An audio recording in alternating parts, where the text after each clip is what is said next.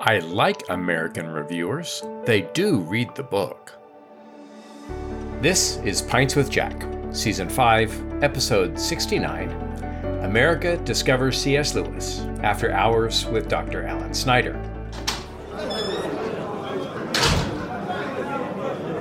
Well, good morning, everyone, or good evening, or good afternoon, whenever you're listening. Pints with Jack, of course, is your weekly C.S. Lewis podcast where David, Matt, and myself break down and discuss the works of C.S. Lewis. And today, we are chatting with Dr. Alan Snyder. Dr. Snyder is professor of history at Southeastern University in Lakeland, Florida, which is just about an hour away from where I live right now. He's author, also authored four other books and maintains a daily online commentary called Pondering Principles Reflections on God, Man, and Life found at ponderingprinciples.com, and we'll have a link to that in the show notes. He's also a great guy. We've been to Oxford together, although I don't know that we met while we were in Oxford together. I have to admit, I wasn't in Oxford. Oh, okay. I met you at Camp Allen in Texas. That's right. What year was that? Uh, about 2018 or so. Okay. All right. So the most recent one, uh, except for this, just just so when Patti Callahan and um, right before pandemic, right? Uh, it was before a pandemic. It might have been actually a couple years before that. Sorry. Okay. okay. I'm getting All ahead right. of myself. Right. No, no worries. So, well, it's lovely to have you on your show on the show, and I'm just looking forward to uh, to chatting some about your book. And uh, what are you drinking today? Uh, today I have some tea, which is nice and sweetened. I like, you know, you have to have it sweet a little bit. Okay. Absolutely. And it's in a C.S. Lewis mug. I mean, how can you do otherwise? Okay. Yeah, if you put it close to the microphone, listeners can see the mug. what kind of tea are you drinking? I'm sure David would ask. Uh, well, I'm sorry, it's not what you would call the uh, top of the notch. I just went to Publix and got some tea. You know, that's what uh, anything from Publix is. Uh, I think they've got a they've got a, uh, parking space with our name on it. Okay. We've been so often since we moved back to Florida. Wonderful. Uh, did Walter ever tell you about Jack and tea, and how sweet he likes it? Uh, not about how sweet he likes it, no, but uh, I know you read his thing about how he sat down and had tea after tea after tea, and, and then asked for the for the bathroom. You know? right, exactly. That's part of the tour. Actually, we did a uh, we did a kilns tour for our our Patreon supporters a few years ago, or a few months ago, and uh, that was part of that great story. Yeah, Walter once um, served me tea at his house. I'm sure that uh, have you have you visited him in his house? Uh, no, I uh, met him at the kilns. Uh, okay. I, in in 2017, I and another professor took students, college students, over to England, and we went to the kilns as one of our stopping places. I actually had contacted Walter ahead of time, and I said, "Can you please meet us there and talk to us?" And he was very gracious. Uh, he came over, and um, we had a good time talking with him. It's the oh. only time I met him. But uh, we had been in contact by email prior to that time as I was writing my book. He was always so generous on email, wasn't he? Yes, he was. Very gave me all kinds of things. Oh, good. Well, I want to I want to dig some more into that. So uh, you're drinking tea. I am drinking Jura Scotch, uh, which uh, Malcolm actually brought a bottle when he came. Malcolm Guite when he came to visit Virginia, and uh, graciously brought a bottle for me. And so oh, yeah. Uh, that's what I'm drinking, um, just to stay with the stay with the tradition. So I think that we should uh, not only toast our Patreon supporters, but we should probably toast Walter. So cheers. Cheers. Yes, definitely. Well, thank you again. Um, I'd love for you to, it, for our listeners, if you just fill in a little bit of background for us. Um, I read some in your book about it, but tell our listeners kind of how you got mm-hmm. involved, what your educational background is, and yeah, I feel like uh, uh, even though I'm, uh, I, let's just say, um, advanced in years, I feel like that I've uh, just only recently become a, a real C.S. Lewis guy, kind of late in life. Now that doesn't mean that I didn't want to be earlier. Uh, how far back you want me to go? My goodness, I mean, you know, I was when I was a kid, I was uh, going to the library constantly. As soon as I learned how to read, I was reading avidly. Uh, read a lot of science fiction. I would go to the library with my bike and pile, you know, books into my basket and go home and devour them all and go back to the mm. library after that. I think I probably wiped out everything in the library, but uh, I never ever came across anything by C.S. Lewis back then. Wow. And I don't even remember reading any Lewis until I got probably into college. Okay. And uh, my my first degree was um, nothing related to that. It was radio, TV, and film production. Mm-hmm. And my first job was at the Christian Broadcasting Network. Okay. where I was the all night uh, DJ, uh, playing Christian music and just talking, and where I learned how to talk. Let's put it that way. Again, to be able to to be able to communicate with people to some extent, at least. Um, so that was my first thing: radio, TV, and film. But then I um, I became a um, headmaster of a private Christian school in Virginia. And in the midst of all that, I uh, I had history as a minor, but I thought, what can I do with it? You know, I can only, all I can do is teach, and I don't ever want to do that. But here I am for the next 30 plus years, a history professor. So God has a sense of humor. I know that. and so what I did with that eventually was because because I had a history degree, because I had a degree of any kind, I became headmaster. They were looking for someone.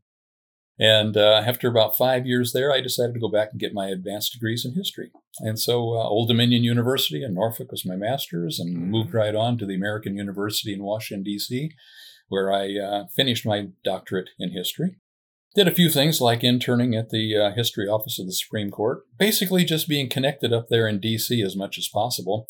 And, uh, you know, with history and politics and all that, that became really kind of the focus of my studies and my teaching. But all the, all the while, I, you know, loved Lewis.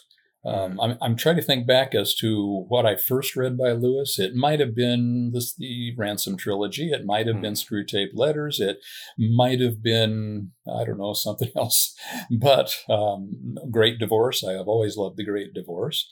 But I always thought, what can I do with it? I'd Mhm. love to do something with Lewis at some point. Um, so I said, what does an American historian do with C.S. Lewis? Because the guy never visited here, you know, and Mhm. and uh, so I, I, I just kind of put it on the shelf for a while. But that is pretty much my background 30 some plus years teaching history at the college level, four different colleges along the way. Actually, right now, I'm just an adjunct at Southeastern University, although I, know it was stated at first that I'm a history professor there. Well, I am, uh, but I'm just adjunct now. You could say almost, oh, I don't know, semi-retired. But I'm also, I've also been hired by All Saints Episcopal Church uh, here in Lakeland, Florida, to develop uh, adult courses and teach them. And a lot of those have been C.S. Lewis. So that's my background. That's kind of what I'm doing right now. Tell me, um, I, I'm interested in your years as a as a DJ for CBN, and that was that in Virginia Beach. That was in uh, Portsmouth, actually, because they hadn't moved to Virginia Beach when I was Ah, there. Okay. That, that's how old I am. Oh my goodness. so, what years were you a DJ?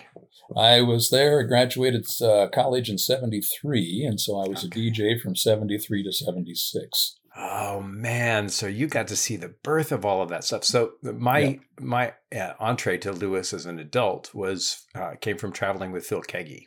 Oh, okay. Um, and so we were friends in Nashville, and uh, during a crisis in my faith, he lent me uh, lent me uh, some Lewis books.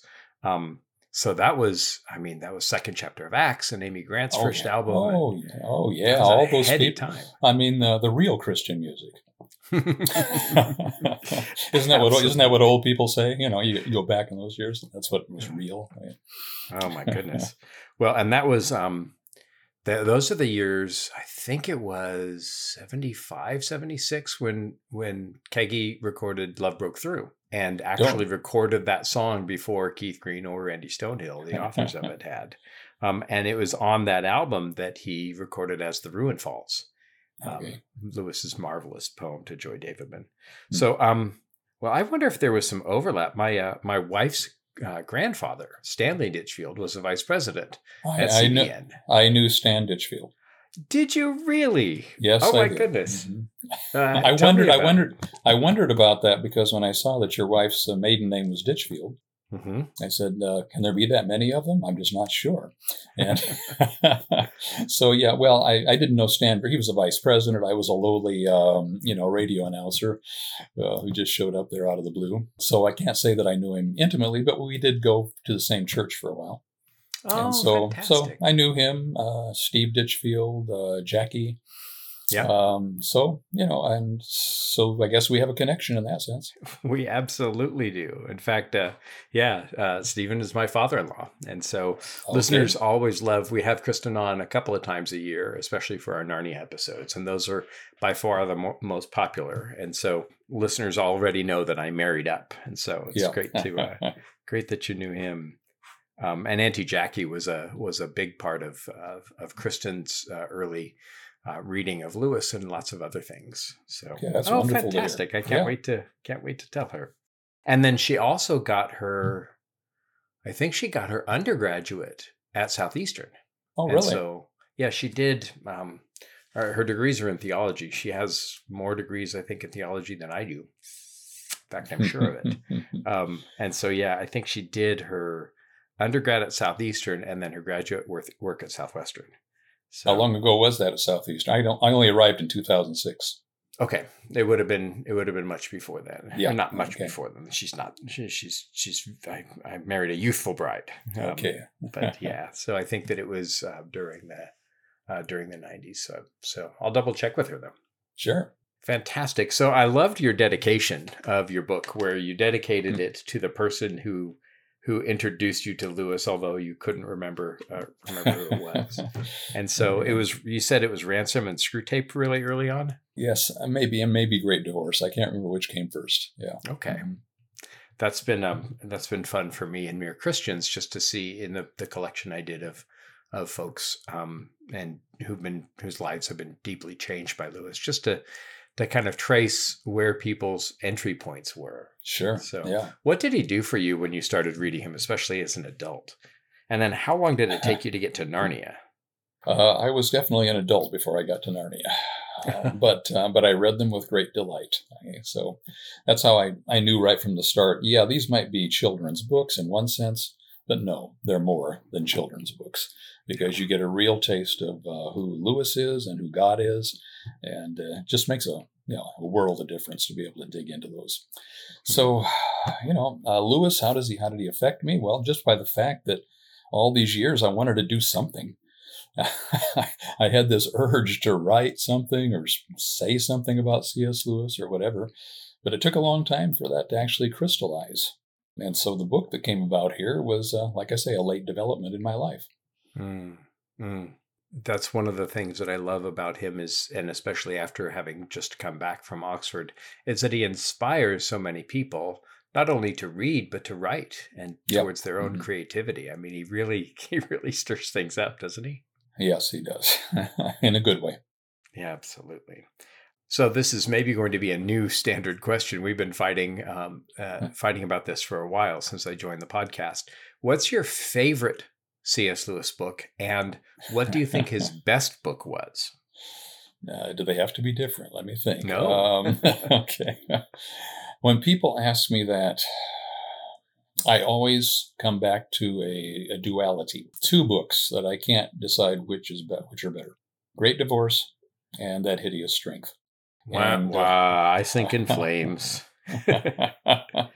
My co-hosts are both uh, both huge fans of The Great Divorce. Uh-huh. When people, when I tell them that hideous strength, that some of them who have read it said, "Really? how could you? How could you really think that is one of the best?" You know, uh, it's just so indebted to Charles Williams or something. I say, "Well, goodness gracious!" As a history, political science type person, Mhm. how could I not like that hideous strength? And also the fact that it connects so, you know, with the abolition of man Mhm. which is just so utterly fantastic. Uh, it novelizes what he actually says in The Abolition of Man.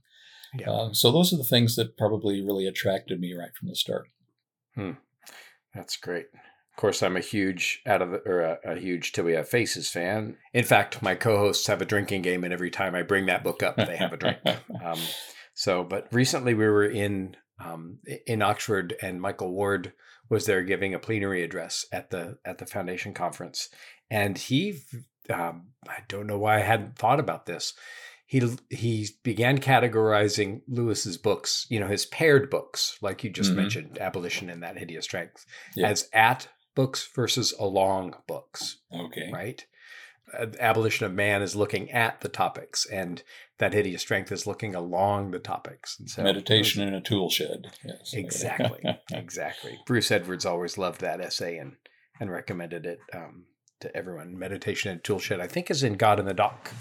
Um, just essential. when it comes to Till We Have Faces, I mean, the first time I read that, I thought, really? is this is this really a C.S. Lewis book? Why did he Mhm. like it so much?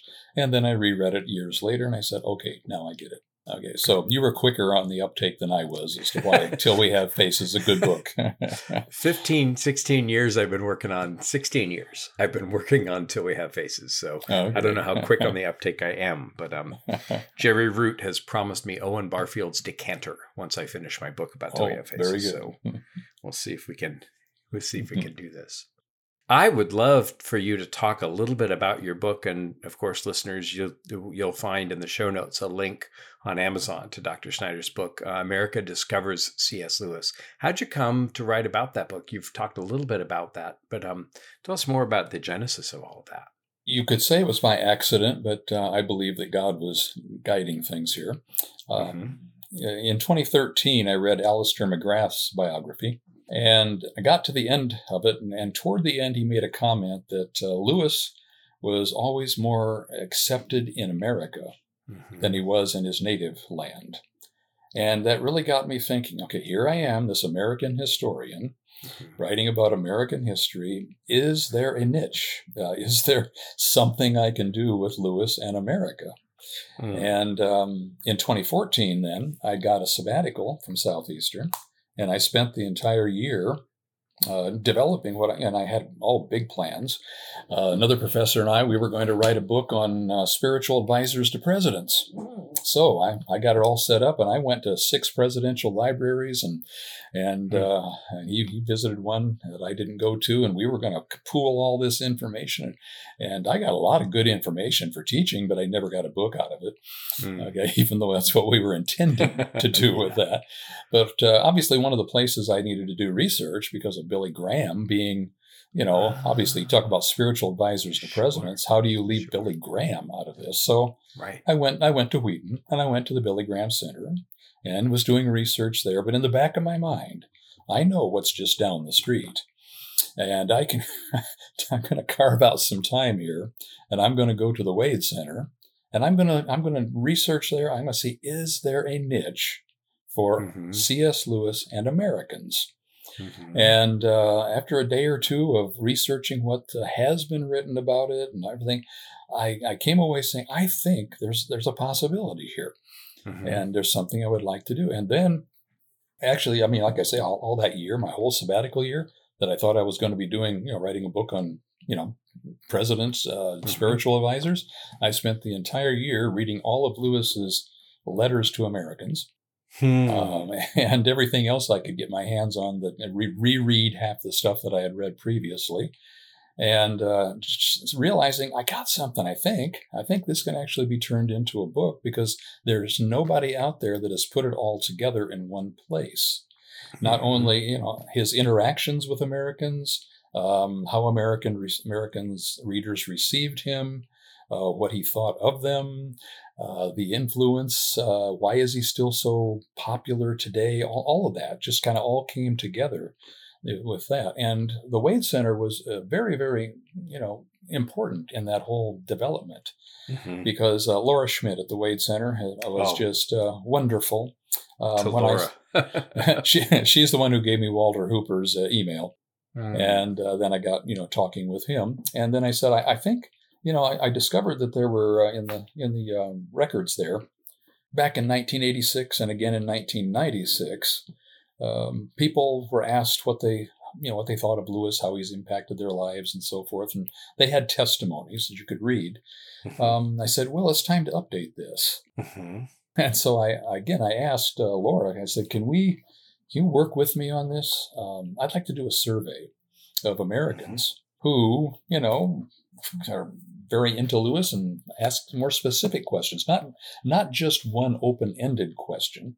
I, mm-hmm. I want to ask him things. And um, so she worked with me on that, and it was a nice cooperative effort where she would pass along with me all the uh, information coming in uh, with the questions that were sent out. And so this survey was extremely important, really, for the research for the book. And uh, one of the chapters is just simply called The Surveys. And and instead of just saying, well, how did Lewis, you know, if I, I got more specific, uh, when and how were you introduced to C.S. Lewis? Kind of like what you asked me. Right? Mm-hmm. Which of his writings have had the greatest impact on your thinking or your spiritual development?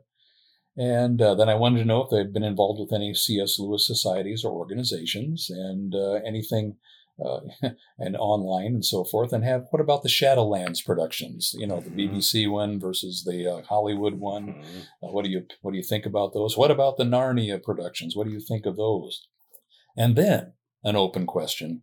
Uh, say whatever else you want to tell me about C.S. Lewis. Mhm. And um, I tell you, it was 80 some uh, responses to that, and to cull through all the comments. And by the way, people were not reticent in Mhm. wanting to write and uh, tell me because I, you know, there was an obvious love for C.S. Lewis. And so they wanted to share what, what uh, was important to them about that. So Mm. that that's how the book came about. Finally, pulling it all together, and by reading all those letters that uh, Lewis wrote to Americans, I could devote a chapter to that as well and uh, his responses to some of his more regular correspondence. Um, and of course, I included various people like Walter Hooper and like obviously Joy, and um, and uh, Chad Walsh, the first person to write a first American, actually, the first person overall to write a book about Lewis, and he turned out to be an American. So, and even though Lewis never came to America, and even though he had maybe some prejudices about Americans to begin with, uh, once he started interacting with them, and especially after World War II, when they started sending him hams and various other things, uh, when rationing was going on in Britain, uh, he began to really appreciate his American audience. Um, so, and the fact that uh, many of them like Perelandra, like he did.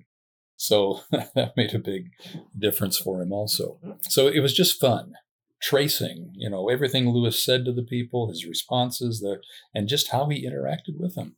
Mm. Well, I hope you'll be pleased to know that that's one of the required course texts on Lewis um, for the C.S. Lewis class at Northwind Seminary.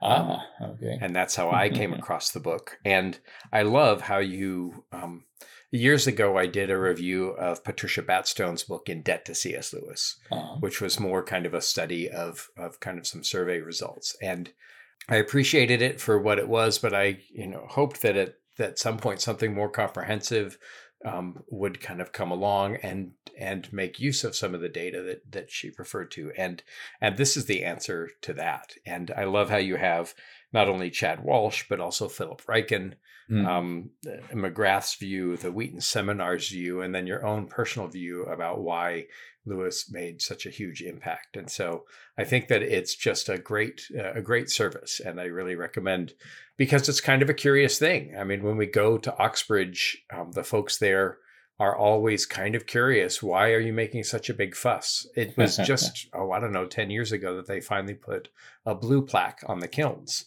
because there's so many writers um, in Yeah. England, and they're a little curious. Tell me, uh, tell me a little bit, having just having kind of looked so much at Lewis's reception in the states. Uh, what, where's his standing in England? Well, I mean, I'm no expert on what his standing in England is since I don't really live there. But Mhm. at the same time, I, I guess it took a while. I mean, you obviously are very aware, as most of the people listening are, that in what at 2013 they finally got his uh, his spot in Poets Corner at Westminster Abbey. So maybe that's a belated uh, kind of um, you know connection that they're they're seeing. Um, just a little bit of a personal note on that. When I was there in 2017, and uh, we went to a Sunday service at Westminster Abbey. And of course, it would have been nice to sit in those beautiful chairs along the way, but we were off on the uh, on the side in the uh, folding chairs. Uh, but that turned out to be really good because when we got up to take communion, as we're walking down the aisle there, one of the students with me, kind of ahead of me, kind of pointed down to the floor, Hmm. and I said.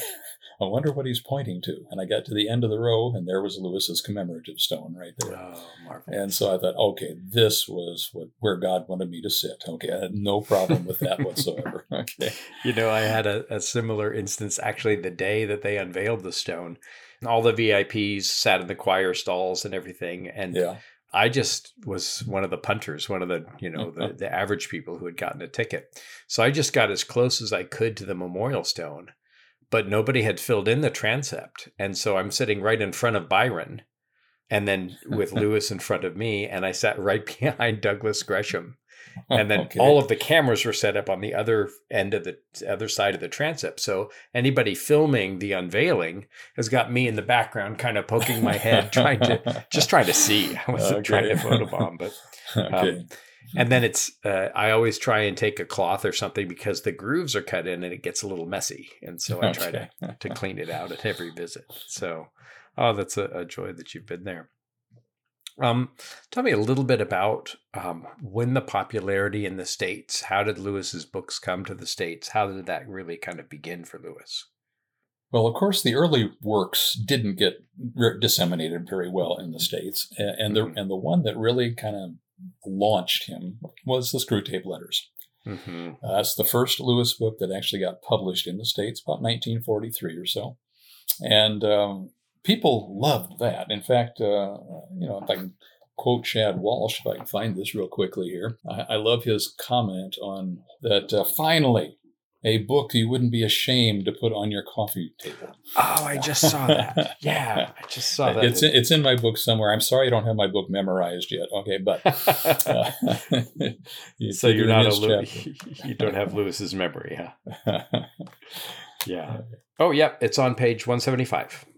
Ah, I thought it might be at the end where he's doing his uh, yeah. take on things there. Americans found they now had, quote, a religious book, indeed a specifically Christian book, written with such sophistication and elegance that no one need that one need not apologize for leaving it out on the coffee table. Yes. Okay. oh, that's great. That's good. Why and when do you think his popularity kind of grew here in the States? Of course, you know, he landed on Time magazine and all the rest while he was alive, but um, in the years after his death, what do you think the upsurge uh, was caused by and when? Well, again, most people realize, uh, probably heard this, that uh, Lewis himself thought, "Yeah, uh, after five years, nobody's going to remember who I am." Well, let's let's give credit where it's due. Let's give credit uh, to Walter Hooper, Mm-hmm. Keeping Lewis's uh, writings alive, pulling together all of the uh, was essays that were not pulled together prior to that time. Uh, let's give credit to Clyde Kilby, mm-hmm. um, wanting to um, you know collect everything from Lewis and bring it over to Wheaton and his connections with Tolkien as well. Mm-hmm. Um, in other words, there are Americans involved here mm-hmm. because we still count Walter as an American, right? Oh, we do. yeah, we do. And you know uh, what? I discovered he actually went to my seminary. He went to Virginia ah, Theological Seminary. Okay. And was known there. I've got a picture of him um, in a flat top, and he was known as Coot Hooper from okay. North Carolina. So yeah, I think anybody called Coot is definitely an American. Yeah, you don't do that in England, I guess. Okay. So those kind of people kept his name there. And then I mm-hmm. think what happened is that um, Narnia just kind of grew and grew. If you if you if you look at it in the 1950s, you even have Joy commenting in a letter with, "Oh well, it's you know it's it's not something that's going to really you know make us rich or anything like that, but they're they're nice books." Um, I'm, I'm, definitely paraphrasing there. Mm-hmm. Okay, but uh, she, you know, was not playing them up so much. But um, that that's one aspect of Lewis that just kind of blossomed after that. And of course, Mere Christianity coming out as a, a book in 1952, and and as and me as a college student in 1969 through 1973. I can say, you know, I wanted some kind of a way to kind of buttress my faith and so forth. I went to intervarsity meetings Mm-hmm. And in InterVarsity, there was more Lewis there, mm-hmm. Mere Christianity and so forth. And so he became kind of a, a mentor, I think, mm-hmm. to that particular age group during that time. And uh, even as uh, one of the uh, people I quoted in, in my book said, you know, some, some people like John Stott were good, but Lewis had a different way of approaching it. And mm-hmm. uh, it was a it was a more it was a more winsome way. It's like if you don't know anything, start with Lewis. Mm-hmm. And he mm-hmm. can take you through it step by step as to why you should believe in this reality. And mm-hmm. uh, so, you know, there's just uh, just a combination of factors. I think also one thing that I credit David Downing for when I went to uh, the Wade Center and spoke about my book, and then we sat down the next day and did a podcast uh, about it. And we went through all my reasons why, you know, Lewis was so acceptable in America. He came up with one that I should have thought of. and that was because I mean, here I am, an American historian. I teach American history constantly. it's a concept I knew about totally. Uh, I didn't incorporate it in the book. I need to rewrite the entire ending. Um, he mentioned that the fact that we had no state church. Oh. And that people were individually choosing to follow their faith. Mm. And you know, that, and as one of the other uh, people, I think it was Alan Jacobs, uh, possibly, you said, you know, and uh, Americans have no stigma attached to Lewis uh, as an Anglican, whereas okay. in England, You know, there's all this, what we might call baggage in a lot of people's minds. They don't want that. Americans don't even know what an Anglican is. Mm. and besides, Lewis was just a mere Christian, right? He's somebody who's writing to anyone. It doesn't matter what denomination you belong to. Well, and right around the time that the UK really begins throwing off Anglicanism as the kind of state church and state religion, you know, in the 60s and 70s, America begins throwing off the kind of atheism and they're looking for, you know, reasons mm-hmm. to believe. And especially with the Jesus movement having such a, you know, such an, a powerful effect in the late 60s and especially. Now, see, I, I, I, was really, I was really connected with that. Okay. Mm-hmm. Let's just say that I almost gave up college and decided to follow a moving Jesus movement troop. Wow. Okay, but but I but I decided to stay the course and I finished my degree instead. Well, I, I, think that we're all glad that you did. But you know, people people who did that sort of thing ended up in Chicago with Rez Band and Jesus People USA and um, the missionary society that served the band Servant had and in, in first in in Oregon and then later in Ohio. And I think that that was that was really powerful and um, I don't know if you're familiar with Dr. Steve Beebe's recent book, C.S. Lewis and the Craft of Communication. I haven't read that one. No, not yet. Oh, wow. well, I in your uh, explanation at the end, uh, where you talk about Lewis's writing style, yeah. and Steve identifies five elements of what made Lewis such a good communicator, and one was his transpositional nature. He could take these big concepts mm. and make them, you know, universal morality and guilt comes down to tripping me on the way up the bus aisle or giving me a piece of, of orange because I give you a bit of mine. And that's why students like Mere Christianity, because all the opening chapters are just so basic. Hey, common sense, take this step, this step, this step, lead mm-hmm. you right into understanding it. Yeah. Well, and for me, it was reading Mere Christianity and a number of Lewis's essays that literally taught me how to think and taught me how to read because I'd be going along and reading one of these prose works, and and uh, and Lewis would say, "Thirdly," and I'd be like, "Thirdly, well, where were one and two? And of course, they're right where they need to be, but I had not known how to attend. And mm. Lewis, um, Lewis talked about eh, Lewis helped me eh, helped me do that, and I think that that he did uh, a similar thing for Americans as well. You know, and it was at a time when out of the experiential and sometimes even emotional Jesus movement in the 70s, soon you're going to want more than just the experiential and the emotional. Um, Absolutely. But then, yeah. when surprised by joy, you know, when we when Lewis talks about um, uh, his experience as part of it, and and uh, I think that that maybe uh, contributed as well. He came at a at a perfect time in our country, didn't he? Yeah, yeah, and, and you know, it's not just the rational side of Lewis; it's the imaginative side, and even the mm-hmm. rational side is is infused with the imaginative side. I mean, mere Christianity isn't just a lecture; it brings in all all kinds of illustrations of what he's trying to talk about, and you know, those things stay in your mind. Mm-hmm. So he's uh, he's not just a one one trick pony. Is that what they call it? Yeah.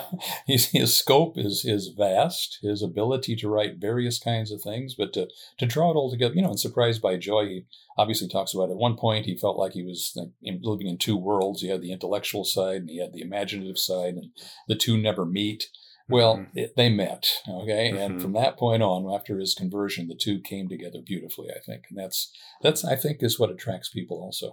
That's a great analysis of that, and I love David Downing's point that American individuality.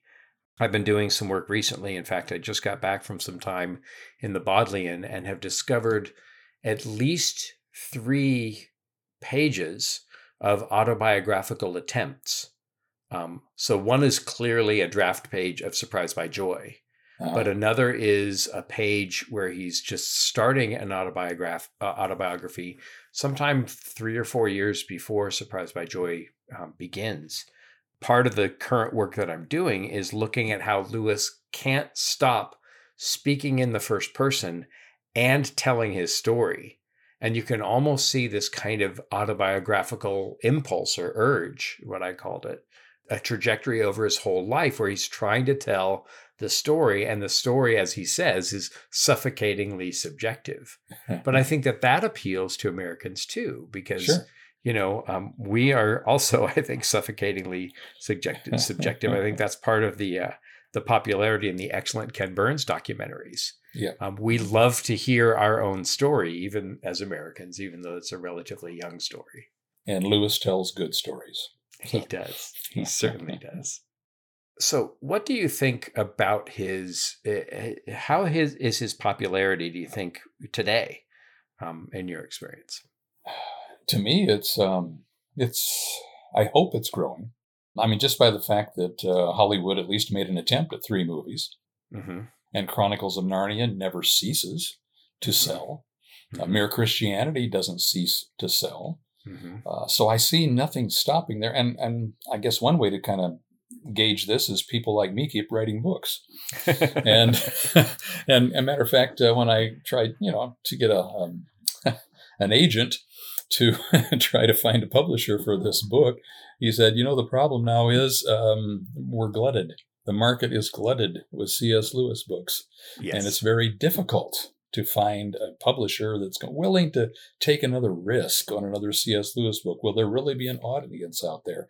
Well, well, we're we're, we're going to just keep writing. I think it's going to be okay, and I think he's going to continue forward. Now, the one thing that gives me a little bit of a pause is when I uh, have a student. Uh, I have students that uh, I'm currently teaching my C.S. Lewis course at Southeastern, and I started off. Uh, Matter of fact, just two days ago, in my first uh, class session, and part of what I do at the beginning is okay, tell me, what have you read by C.S. Lewis? And out of about 20 students there, I only had about two or three who had read anything beyond Lion, Witch, and Wardrobe, or just one other book by Uh-huh. Lewis, or parts of a book. And of course, a couple of them joked, I've read the first eight chapters of Surprise by Joy because that was the assignment for that day. So I just feel like my, one of my goals really is to introduce the current generation to a better understanding of Lewis. Primarily, what they know him as is a name, or Mhm. they're familiar with Narnia. But they don't know the Ransom trilogy. They don't know a, a lot about Lewis. So in my course, I give the wide scope of what Mhm. Lewis has taught and what I'm sorry, what Lewis has written. So I give them a, a sampling of different types of writing, Lewis. Well, they're very fortunate, and I, I'm encouraged that they've read *The Lion, the Witch, and the Wardrobe* only, and that it, what they're not saying is that they've only read *The Magician's Nephew*. okay. So because that, oh, because you're are you like me in saying that it doesn't shouldn't be the first one? we are big originalists here. okay, at, uh, all right. At, uh, at the at Pints with Jack. In fact, I just went to um, I just went to Blackwell's in Oxford, the big bookshop, yeah. and you know those beautiful um, full color collector's editions of the Narnias. Have you seen Mhm. those? I They haven't have seen the them in color. hardback. Ah, And so I got a hardback set of those for 60 pounds and immediately reordered them. Um, somebody could make a small cottage industry out of just uh, doing color coordinated stickers where we change the numbers on the books. Well, I, I'm grateful that how many people you said that 20 students are taking your class? yes, and um, and then on, at my church on Tuesday evenings, I'm going to be doing the Ransom trilogy. Okay. And the way we've got it, you don't just take it by being there. You can sign up and register, and you can ta- and you can watch it on Zoom, or you can, uh, if you're registered, you can watch it later at your own convenience. And so um, I'm looking forward. The first time I've had an opportunity to teach all three books. I do that hideous Oh, strength in the in the in the southeastern course, but Yeah. uh, now I get to do all three of them, and uh, Oh, I'm looking forward to that. Well, and I'm sure that you'll give us that information. Send it to David, and we'll get it up in the in the show notes. Um, I usually recommend that in between Perelandra and that hideous strength, people read A Place of the Lion, or Ah. The Place of the Lion, just to get that Charles Williams feeling. I'm currently working on a paper for Northwind Seminary comparing the two. It's an obvious comparison, but um, but I think it Mhm. holds. Have you heard those recordings from that hideous strength that Yes. was just recently released? Yeah, I uh, I downloaded that and then Perelandra also, and so Yep. I've incorporated those into my course. Oh, so that they'll be here. They'll be hearing C.S. Lewis's voice. Okay. Well, shameless plug. If you ever need a guest uh, in either of those courses, I live close enough, and uh, I'd be I'd be delighted to come out. I'm just so glad that you're uh, that you're in the diocese, um, and we're just starting to do some some Lewisy type events. Um, Yeah. So, um, tell me a little bit more about your uh, about your next book uh, before we wrap up. Um, did, you did get a publisher. You won the Wade Center Award. I don't have a Um, publisher. No. Oh no, okay, but I got the Wade Center uh, research grant. right. The Kilby very, Research Grant. just very, Fantastic. very pleased with that. Congratulations. Um, apparently, they liked the concept, uh huh. which is um, Lewis's uh, view of history. Uh, Mhm. Lewis calls himself a historian as well as other things. What Mhm. qualifies him to be to call himself that? Uh, what does he think about history? What are the pitfalls? What should Christians learn from history? What do they need to avoid? Mhm. Um, why is history important? I got a lot of things running through my mind on this. Mhm. Okay, what the the evils of historicism, um, Mm-hmm. the historical imagination, uh, periodization. Uh, why doesn't he like the Renaissance? You know, I mean, there's just Yes, there's just yes, so yes, much that you can put in there. And what I like especially about this is that um, I started doing this research and started writing about it on my blog on and off. And uh, one of my former students at Southeastern, who went on, went on and got a master's at uh, University of Dallas, I believe it was, in um, literature and philosophy, he said, "My goodness, I'm researching the same thing. Can we work together on this?" oh, fantastic. And so, what we've got here is a joint effort to um, pull together uh, all of our thoughts about Lewis and history. I send him my stuff that I'm writing. He critiques it. He'll send me his stuff. I'll critique that. And both of our names will go on this if it ever sees the light of day. and if you have any if you have any idea who I should get uh, as a publisher, please let me know. I'd appreciate Yeah. that very much. All right. Absolutely. Well, and I think that Diana Glyer would be uh, grateful that you're bandersnatching this book, um, that you're working collaboratively. I think that that's certainly a wave of the future. I love, I have a whole section, three or four shelves in my bookcase um, called C.S. Lewis and. Um, Mhm. And those are important books because those who who you know who have a taste for communication or theology or whatever it is, um, and and fill in those gaps so that those of us who who just need those quotes and anything that's going to to bring Lewis's brilliant inaugural lecture De Descriptione Temporum in front Uh-huh. of people more, I think Yeah. is a, a valid effort. Um, well, that, that that definitely fits into my book. All right. that's fantastic. Um, of course, you're going to want to pay attention to the Tolkien letters insofar as, well, Tolkien's letters talking about Lewis's criticism. I mean, that's kind of a, a, a deep tracks dive, Hmm. but you know, there's that wonderful comment that Tolkien had languages and histories and geographies, and Walter says, you know, Jack, you had to have a story. That story, um, Lord of the Rings, was written to keep him quiet right? And so Yeah. maybe you'll find something in Tolkien's letters about his histories and about Lewis kind of pushing him to make more narrative out of that. I knew Lewis did push him, but uh, yeah, thank you for that suggestion. Yeah. Um, Kent State, I know, is still doing some good stuff. Um, Kent State University Press hmm um, is doing some good stuff, and um, yeah, it's maybe sometime offline we can we can brainstorm and chat. Sure thing. Sure thing. So- Okay. Good. Well, I uh, hear the ringing of the bell, the last call bell here in the pub. It's really official, huh? Okay. Alan, it's just been it's been a joy to have you have you along, and please tell our listeners where we can go to find out more about you and pick up a copy of America Discovers C.S. Lewis. Well, if you want to know something about me, please go to my blog, ponderingprinciples.com. It's not daily anymore because I decided I don't know enough for daily. I will, but a lot of the blog has become C.S. Lewis centered. Okay. And so uh, people might might appreciate that. You can get it, the book, America Discovers C.S. Lewis, on Amazon. That's the best place to go. Perfect. Well, we have both of those links, and we'll include those in the show and hopefully we'll uh, we'll drive some some listeners to to to pick that up. So, Okay. well, thank you once again for spending this hour with us. Well, thank Um, you for and thank you me. all for spending the hour with us. We especially want to thank our Patreon supporters, uh, supporters, especially our top tier supporters. Those include Erica and Marvin, Joelle, Angela, Deborah number one, Deborah number two, Mhm. Amanda, Thomas, uh, Narnia Mouse, Bill and Joanna, Snort and Bud, Shane, John, Kevin and Brian, Kay and Paul, Kimberly, Gillis, Gary, Stephen, Matt and Kelly, Chris and John, James, Kate, and Peter, David, and Rowdy. And if you've enjoyed this episode, please share it with your with a friend. Our next episode is our season finale, when we'll be looking back on season five, talking about season six. And season six, incidentally, we'll be looking at Out of the Silent Planet. So we may be talking with you again. Oh, and uh, we'll be reading some reviews and messages from our mailbag. Please join us then when we'll be going further up. and further in, of course. Cheers. And cheers to you.